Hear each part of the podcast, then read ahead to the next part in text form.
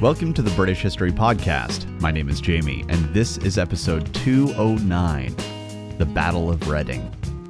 This show is ad free due to member support, and as a way of thanking members for keeping the show independent, I offer members only content, including extra episodes and rough transcripts. You can get instant access to all the members' extras by signing up for membership at thebritishhistorypodcast.com, and it costs about the price of a latte per month. And thank you very much to Amante, Shauna, and Sarah for signing up already. When we left off, the Danes had occupied Reading, fortified it for several days, and then sent a detachment west along the River Kennet. In response, Ealdorman Athelwulf of Berkshire had raised the local fyrd, and he killed one of the Danish lords in battle, and for the first time in a very long time, at Englefield, the West Saxons defeated the Danes in combat. Now, Athelwulf was wise, and he knew that he wouldn't be able to overcome the full might of the great heathen army all on his own. And so, upon winning victory, he turned his forces and headed to join King Athelred, Prince Alfred, and the army of Wessex. But before we join him, I want to take a moment to discuss what it meant to lose an early medieval battle. Now, obviously, it would be a blow for morale, and territory might be lost, and if it's in defense of a region, any local villages might get pillaged. Also, renown and confidence in the leader would be damaged. And we speak frequently about these consequences of losing battles, but there are other consequences. Think about it in the context of this fight that we just talked about. The Scandinavian warriors who fell in the fight were still laying in the field and lying among them would be the wounded Scandinavians, at least the ones who were too injured to escape. And frankly, it's unlikely that they would have fared all that well in Anglo Saxon hands, so the Danes would have to count them as a loss as well. Also lost would be all the gear that was left on the bodies of the dead and wounded. So, imagine that Olaf took a spear to his leg. He's still alive, but he can't flee the field when his fellow Northmen retreated. Consequently, the army of the Danes had just lost Olaf and all the power and skill that he brought to their ranks. And to make matters worse, if Olaf was also kitted out in a chainmail byrnie, or he sported a helm, or had a well made set of spears, or a shield, or maybe even a sword, well, that would be also left on the field, as were any of the weapons that the fleeing Northmen dropped when they ran. The fact of the matter is that there were weeks of skilled labor and expensive materials behind each and every piece of equipment that these men carried. And if they lost them, they wouldn't just be able to go down to Armor R Us and get a replacement. So everything of value on Olaf was now lost, and it could be easily picked up by the members of the Berkshire Fyrd. So if Unferth thought well, and he had enough status among the Berkshire Fyrd, and he happened to be the right size and shape, he might have just scored himself a slightly used byrnie, something that usually only the wealthiest Anglo Saxons could have afforded under normal circumstances. So Unferth was now way more protected for any future battles that he's conscripted into. And even better, one of the lesser nobles might have gotten his hands on Olaf's sword. So the men of Berkshire just leveled up their gear with this victory. Not only that, but they were able to recover and tend to their own injured comrades. And if the Danes had done any looting prior to battle or brought any provisions with them, the Berkshire army could help themselves to that as well. After all, the Danes wouldn't have had any chance to repack and haul their provisions away with them. Their morale had broken, so they were just running and riding as fast as they could. Everything that wasn't strapped onto the bodies of the men able to run from the field was left there. So keep that in mind when we hear of these battles. Losing a battle didn't just weaken your position, it also stood a good chance of strengthening the forces of the victor, or at least giving them a chance to mitigate their own losses. Consequently, the victory at Englefield was a pretty big deal for the Anglo Saxons, not just on a morale level, but also in terms of the balance of men and resources. But the Danish detachment wasn't wiped out. It was just broken, and it was allowed to flee back to Reading. In Reading were the rest of the Danes, as well as their two kings, Halfdan and Bagsec. The Anglo Saxons might have a renewed sense of hope, but the war wasn't over. not by a long shot. King Athelred knew this, and consequently, Athelwulf was riding out there to meet up with his king and the army of Wessex. Now, King Athelred was moving quickly, but he still was some ways away, and early medieval armies are kind of slow moving when they march, especially when they're continuing to pick up additional fyrds. So, as a result, four days had passed following the victory at Englefield before the army of Wessex was fully arrayed before the royal ton of Reading. That means that the Danes had four days to prepare for this attack. Four days to repair morale, four days to discuss tactics that were used at Englefield, four days to build additional defenses. Four days could be an eternity in the wrong hands. And on January 4th, 871, the army of the West Saxons spread out in front of Reading.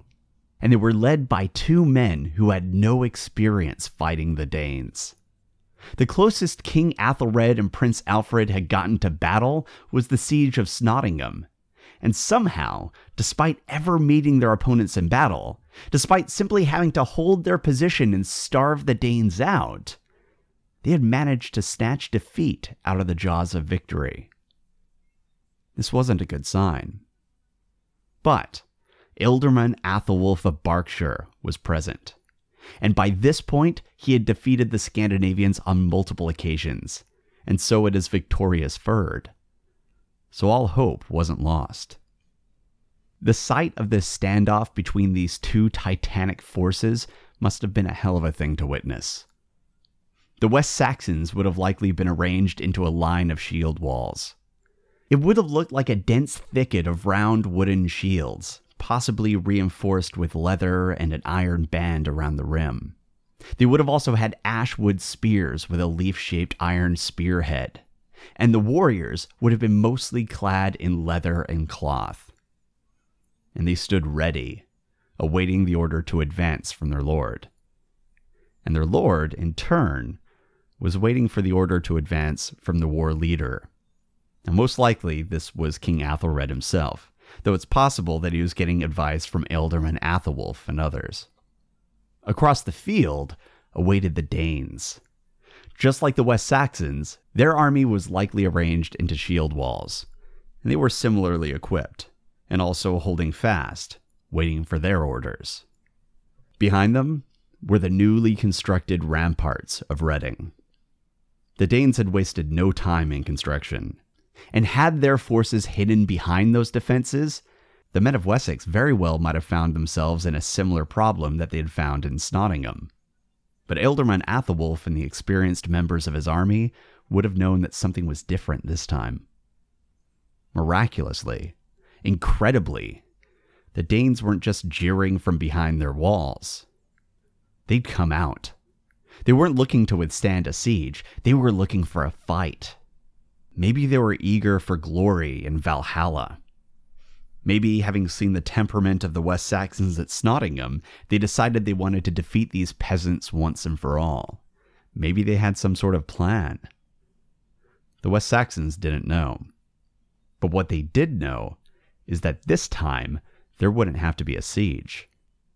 This time there would be a fight. I wonder how long the two forces stood there, staring at each other.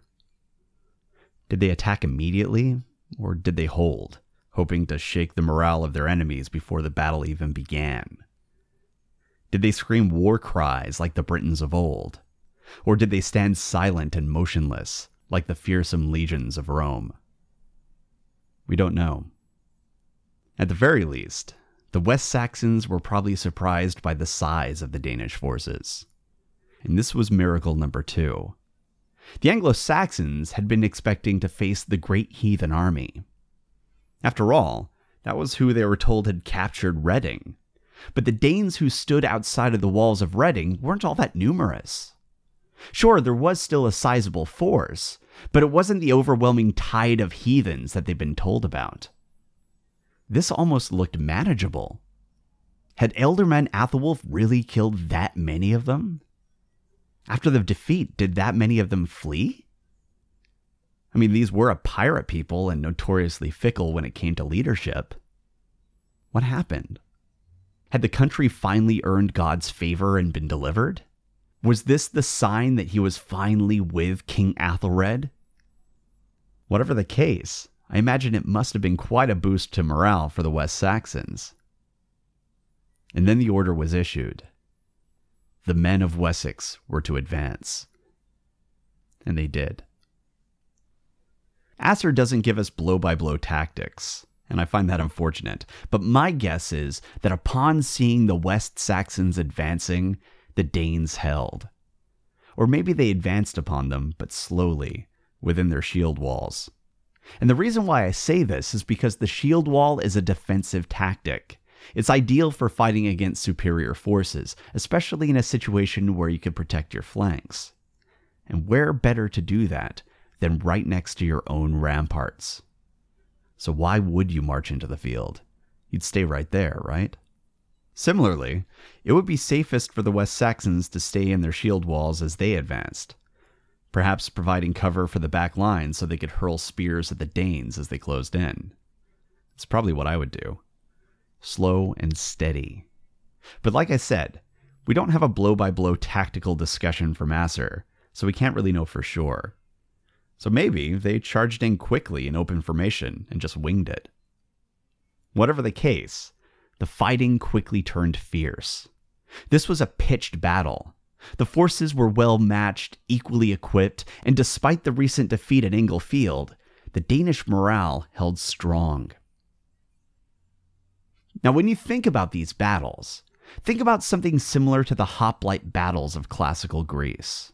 The advancing army would likely approach in slightly open formation, or maybe a shield wall, and then loose a volley or two of projectiles, likely their spare spears, once they got into range and then they would close ranks into that shield wall and make the final approach on the enemy. Because of the nature of shield walls, a huge chunk of the fighting would have consisted of pushing and shoving. Tactics in such a circumstance tend to be pretty limited. All you could really do was try and hold the line and hack or thrust with your weapon until holes opened up in the line of your opponent. And that's likely how it began. A short advance, a rain of spears, and then the real work in the shield wall would begin, and the fight would become terrifyingly close and personal. Shields would clash, spears snapped, men fell to the ground to get trampled and impaled. It was savage, and it probably felt endless. For the Danes, it must have been agonizing. They fought fiercely, but it wasn't enough. There were simply too many West Saxons. No one could win a battle when they were this badly outnumbered. So, minute by minute, the Danes were being pushed back. They were pressed down the ditch. Some of them might have fallen as they lost their balance on the slopes, and those that did were probably quickly killed by the men of Wessex. And still, as they retreated, the West Saxons advanced. There would be no surrender here. Not after what they had done to Snottingham and Reading not after how they conquered East Anglia and Northumbria. For the Danes, this was a fight to the death. They knew it, and they were losing. Badly. Not long after the fighting started, King Athelred and Prince Alfred undoubtedly saw their victory on the horizon. The men of Wessex were proving their valor. Ealdorman Athelwulf was organizing his forces masterfully. They all were. The Danes were compressing into an ever smaller shield wall and were literally pressed up against their own defenses. Their backs rested against the walls that they had fortified, and the West Saxons began encircling the far smaller force, pushing in for the kill. For the Danes, I imagine that in the face of this, time must have felt like it was in slow motion, that everything was literally dragging. Especially since they knew something the West Saxons didn't. This was a trap, and the West Saxons had just walked right into it. And suddenly, finally, there was a huge clamor that came from within the ramparts of Reading. I wonder if King Athelred and Ealdorman Athelwulf heard it, or if it was lost in the din of the battle. Even if they didn't hear it, They certainly saw it when the Danes, quote, like wolves, burst out of all the gates and joined the battle with all their might, end quote. In the space of a few seconds, the West Saxons had gone from massively overpowering the Danes and holding the strongest position in the field to being terribly outnumbered and caught in a flank attack. The Northmen were pouring onto them from the sides, which was where there was no shield wall. There was no protection. And then things went from bad to worse. Ealdorman Athelwulf, the hero of Englefield and Winchester, fell. The sight of that likely caused his men to break. And it wasn't long before the full force of Wessex dropped their shields and spears and ran for their lives in a panic. But unlike in the previous battle at Englefield, the Danes saw no advantage in allowing the West Saxons to flee unopposed. They were looking to end this fight right here and now, and so they gave chase. According to a later source, King Athelred and Prince Alfred barely escaped the battle with their lives. The Danes hounded them over long distances, and the king and his atheling brother only managed to lose the Danes when they forded the river of Loddon at Twyford, which they only knew about thanks to years of traveling with the royal court. Now, these same sources tell us that they later regrouped, along with what remained of their forces, at Windsor. We can't know how accurate this later source is. It could just be a myth or a dramatic flourish intended to flesh out the story. But it certainly feels like it's possible. But whatever happened there, and however they escaped, the two brothers survived, and so did a portion of their forces. Behind them lay the body of quite possibly their greatest general, as well as a good portion of their warriors, any equipment and provisions they had on them, and of course, the Royal Ton of Reading. This was an unmitigated disaster, and people might have started to wonder why they weren't winning. What was going wrong here? Was it the nobles? Was it God? What was it? Asser tells us of the grief and shame that had overtaken the West Saxons following this loss. That morale was completely shattered. It was all but over for them. And you can see why, can't you? In Snottingham, the mere sight of these Northmen had caused the men of Wessex and Mercia to flee. And now, in Reading, when they had their most powerful warrior on hand, when they had the full might of Wessex and they finally met the Danes in battle. This was the first real engagement with the Danes that King Athelred and Prince Alfred had. And they fell victim to exactly the same tactic that had defeated the combined armies of Northumbria only years earlier. How long would this go on? How long before all the Anglo Saxon kingdoms would be defeated? And you can imagine that Athelred and Alfred were wondering what they were supposed to do here. And the answer to that really depends on your perspective. But some scholars have pointed out that it's possible that King Athelred and Alfred both looked to scriptures for answers. I mean, it was a common practice of the time. Though the guidance that they would have found within those stories would have really depended on what they were looking for. King Athelred, in particular, seems to have looked to biblical thinking of the time, and he came to the conclusion that the most important duty of the king, in fact, the single most important factor in battle at all, was to have the blessing of God. Athelred needed to appease God. I mean, God, in his wrath, had brought these heathens to Wessex and his duty as king was to function as a conduit of God's will to the people of Wessex. And so while Alfred was likely thinking of strategy, morale, and the allocation of forces, King Athelred was thinking about matters of the soul. The next time that they faced these pagans, he would have to ensure that God was on their side.